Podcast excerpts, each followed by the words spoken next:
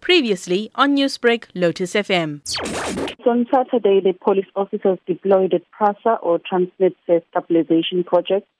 They were conducting their foot patrols in Effingham railway line when they received information about a man that was tampering with the overhead uh, track switch, and they then proceeded to the scene where a suspect was found busy cutting a padlock with a steel hacksaw.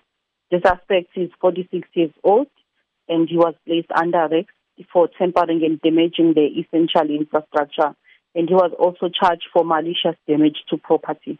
The suspect will appear in court next week. Captain Gwala, is there a need for police to patrol the area around a railway line? Yes, they do conduct patrols. There are police officers that are deployed at PRASA because there are people that are stealing the, um, the essential infrastructure like the railway lines, the copper cables that are in the railway lines. So there are police officers that are patrolling the area as well as the private security companies.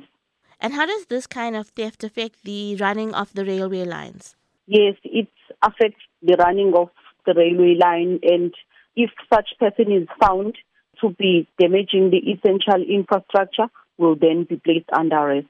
Newsbreak, Lotus FM, powered by SABC News.